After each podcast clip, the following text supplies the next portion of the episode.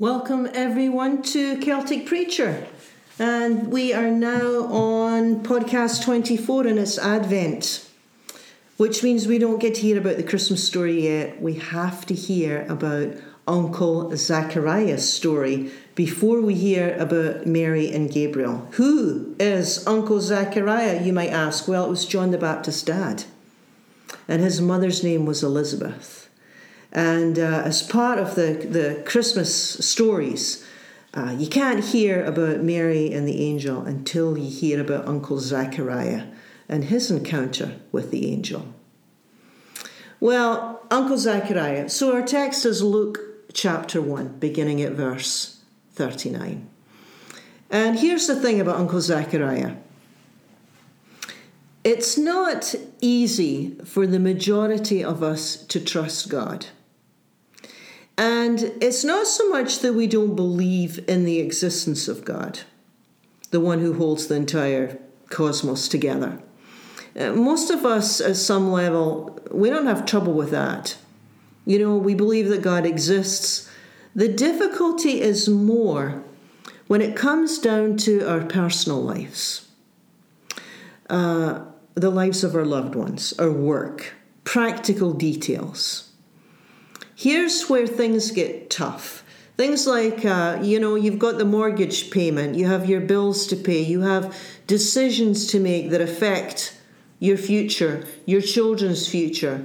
Uh, some of us uh, struggle with marriages that are less than ideal, partnerships that are less than ideal. Some of us have health issues. We have people that we're estranged from. These sorts of things can easily be put into the realm of, well, that part's up to me, right? It's up to me to deal with this unemployment. Or it's up to me to graduate and figure out my future, or uh, quit this habit that's taken a, a toll on my health. These kinds of things can get put into the realm of, well, that's up to me. You know, I've got God over here, and yes, I do believe in God, but for all practical purposes, there's an awful lot of other things in my life that are pretty much up to me to fix. Now, the thing is, is that Jesus teaches a completely different way. Jesus teaches, and I'm going to give you a quote from Matthew eleven. Jesus teaches that he talks about a voluntary partnership that we choose to enter, right? He said, "Take my yoke upon you and learn from me." So the image is, imagine in the old days they would have the two ox and they'd be yoked together and they'd be pulling together. So what Jesus teaches is, it's not really up to you to figure life out. This is what he teaches. It's not really up to you to have uh, a part of your life where, well, that's all you, and you have to figure all that part out. And then over here, uh, this is this is your life with God here. As far as Jesus was concerned, he taught that it's more about learning how to be in partnership with God in all things. Now, the tricky part is that, that there's this tricky balance in our spiritual life of um, pulling your own weight, moving ahead, using your gifts, using your intellect, but also being sensitive that Emmanuel, or God, is with us, and it's like we need spiritual boundaries to discern what's my part and what's God's part. And when we get off track, we we tend to get tired and weary and discouraged and stressed. When we get stressed and overwhelmed, when when when life feels out of kilter, when anxiety runs the show, during these times, chances are we've forgotten that we're yoked with Christ. Chances are we've forgotten we're yoked, and that somehow we're doing it all by ourselves. And we can forget that we're really not made to struggle through life alone. I mean, that's the whole idea of Emmanuel, God with us. That's what the name means. It means God with us. And sometimes we rest in this, and other times, for whatever reason, it's harder for us. But here's what I want to encourage you with this morning, that we are in good company. If you've ever felt, or maybe you're feeling today, if you've ever felt that it's difficult to trust God, you can be encouraged, because most people recorded in the scripture are a bit of a mix, and most people go through times where it's really, really difficult to trust God. And today we're going to be looking at John the Baptist's parents, Zachariah and Elizabeth. Now, as most of you know, uh, John, cousin John, was born six months before Jesus. And John's parents, Elizabeth and Zachariah, are a really important part of the Christmas story, and we can learn so much from Zachariah. We can learn a lot from him, particularly when we go through times when it's difficult for us to trust God. So here's the story, and it's a good one. It's one of my favourite ones. This is the story of Zachariah, Luke chapter one. First of all, we're told that Zachariah was a righteous man, which means that for all his difficulties trusting God at times, at his core, when all is said and done, he's righteous, which means that he's he's living a decent life before people and before God. And Zachariah is fortunate to have a wife of a similar disposition, and her name's Elizabeth. And the passage tells us she was a righteous woman. Okay, she wants to be right with people, she wants to be right with God, and there they are. So at this point in the story, Elizabeth's about sixty years old. And they have prayed for years and years and years for a child, but no child appeared. It's one of these heartfelt, longed-for yearnings that's never, ever been fulfilled. And now it's, well, it's too late, right? It's just out of the question. There comes a time when there are no more opportunities, and it's too late. Now, how they came to terms with that disappointment, we don't know. The text is silent. Probably the same way we eventually come to accept our unanswered prayers. They just uh, realise it's not going to happen. Well, one day, Zachariah, who was a priest, was serving in the temple. And it was a high point in the priest's life to serve in the innermost sanctuary before the great altar. Uh, and the idea was is that he would go into the innermost sanctuary and he would light the frankincense, which, of course, was symbolic of the prayers arising to the heavens, the prayers of God's people arising to the, into the heavens. While he's there, in this space, in the temple, suddenly, the angel Gabriel appears to him on the right-hand side of the altar. And Luke tells us, verse thirteen, "Don't be afraid," Gabriel says, "your prayers will be answered. Your wife Elizabeth will have a son. He will be great in the sight of God, and you're to call him John, because he will get people ready to receive Jesus." Now remember our timeline. This is before Jesus is born. Now, when he hears this, his response is, uh, I don't think so. Yeah, that's his response. I don't think so. We're too old. It's not going to happen. What do you mean we're going to have a child? Prove it, Zachariah says to Gabriel. Prove it. What sign can you give me to prove that what you say is true? It's a bit late now. If you had come thirty years ago, fair enough. But I need proof, Uncle Zach says. And Gabriel replies, and he says, "Hey, I'm Gabriel. I stand in the presence of God, and you're asking for a sign? Really? It's like, what, what more do you need? I'm an angel. I've been sent here to give you the good news about John, about your new baby." "Okay," Gabriel says, "here's your sign. You will not be able to speak until the baby is born. And from that point on, Zachariah was mute. He didn't utter a word until John was born. Talk about learning how to keep your mouth shut. This is a hard lesson for Zachariah. Well, the people outside the temple are waiting. They're thinking, what's happened to Zachariah? How come he's taken so long?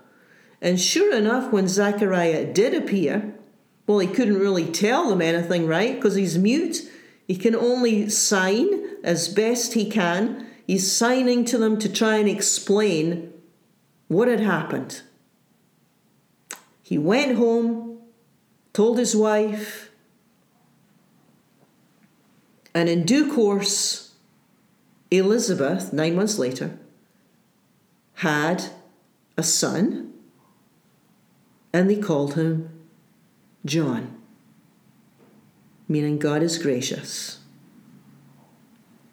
And when John was named, Zachariah's voice returned to him. So basically, Zachariah lost his ability to speak for nine months.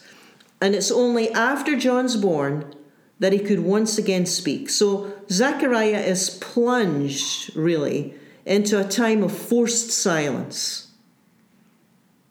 His circumstances work out in such a way that he loses all ability to organize his life, right? He can write notes, presumably, but that's it. Now, I don't know if anyone if can relate to this, but uh, I'm going to guess that this is a very common situation in the sense that Zachariah tried to control his life, and he's failed. He tried to have things work out in a particular way. He failed. He asked Gabriel for proof. He didn't get the proof that he was looking for. He's trying to orchestrate his life in a particular way, have things done in a particular way. All in all, Zachariah is a man who can't control his life. He can't get Gabriel to do what he wants him to do. He can't receive the promise that he'll have a son because it's way too impractical in his mind. Zachariah has trouble trusting that God knows what God is doing. Now, how common is this? How common is it to resist the way things are turning out in our lives? How common is it for us to fight against what is? How common is it for us to uh, chafe and resist what is? Well, I think it's pretty common, and, and at its core, it's a lack of trust in God.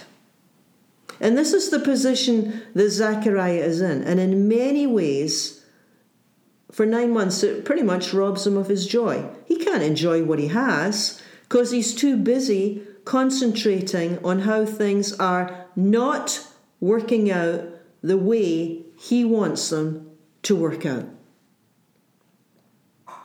Well, what struck me about this narrative is, apart from the fact that it's got to be the funniest passage in the entire scripture, apart from that, right?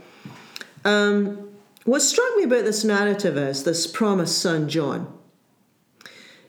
John was born, just as Gabriel promised, nine months later. But here's the thing. It really had very little to do with Zachariah. In other words, the promise came because God is faithful, not because Zachariah believed. God worked with Zachariah in spite of his unbelief. Zachariah could believe Gabriel or not. Either way, God was going to do what God had planned to do.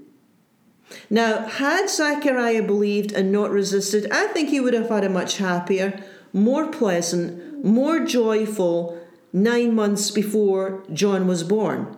But the promise of John would come to pass with or without Zachariah's belief. You see what I'm heading with this? What I'm suggesting is, is that things will work out the way that God desires them to work out in our lives, whether we believe or not. Here's what's interesting. After John's born, Zachariah, of course, could once again speak. It's very interesting to read what he says after nine months of silence. If you pick it up on, on verse sixty-eight, listen to what this man says after nine months of silence. He says, okay, the baby's born, John's born. After nine months of silence, Zechariah says, "Blessed be the God of Israel, for he has looked favorably on his people and redeemed them, and he has raised up a mighty Savior for us by the tender mercy of God." Now there's a man who's learned humility in nine months of silence. By the tender mercy of God, Zechariah is saying. You know, I doubted Gabriel. I wanted more proof. I thought it was too late. I thought we'd never have a son. But we do have a son. And you know, you know what? It's not because of me. It's not because I trusted. It's not because I believed. It's because of the tender mercy of God.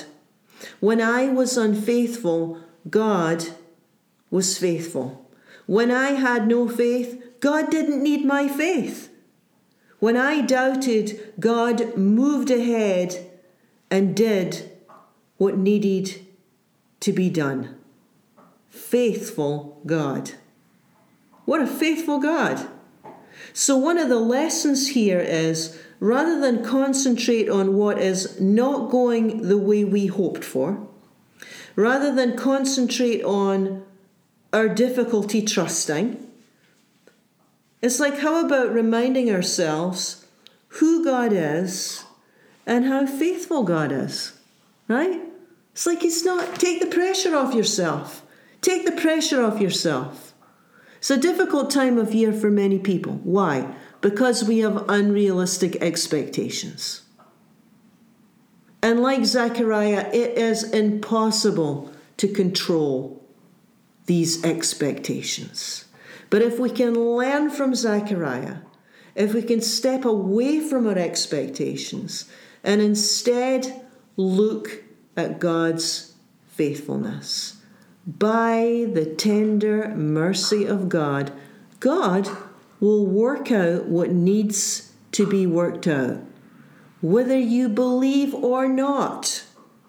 Isn't that a great Christmas prayer? By the tender mercy of God, I entrust this time to you. Yeah, you can take the pressure off yourself. You don't have to believe. You don't have to trust. You don't have to do anything because God is faithful. And God will bring about what needs to happen this week, today, next week, by the tender mercy of God. There is the heart cry. There's the heart cry. That's what we're trusting in. We're trusting in the tender mercy of God to do what needs to be done in our lives, in the lives of those that we love, in our families, in our extended family. Whatever it is we're struggling with this Christmas season, we're trusting in the tender mercy of God to work things out. Well, thank you for joining me. You've been listening to Celtic Preacher, and we are we are resting in the tender mercy of God this Christmas season. Join with me again next week for another episode of Celtic Preacher.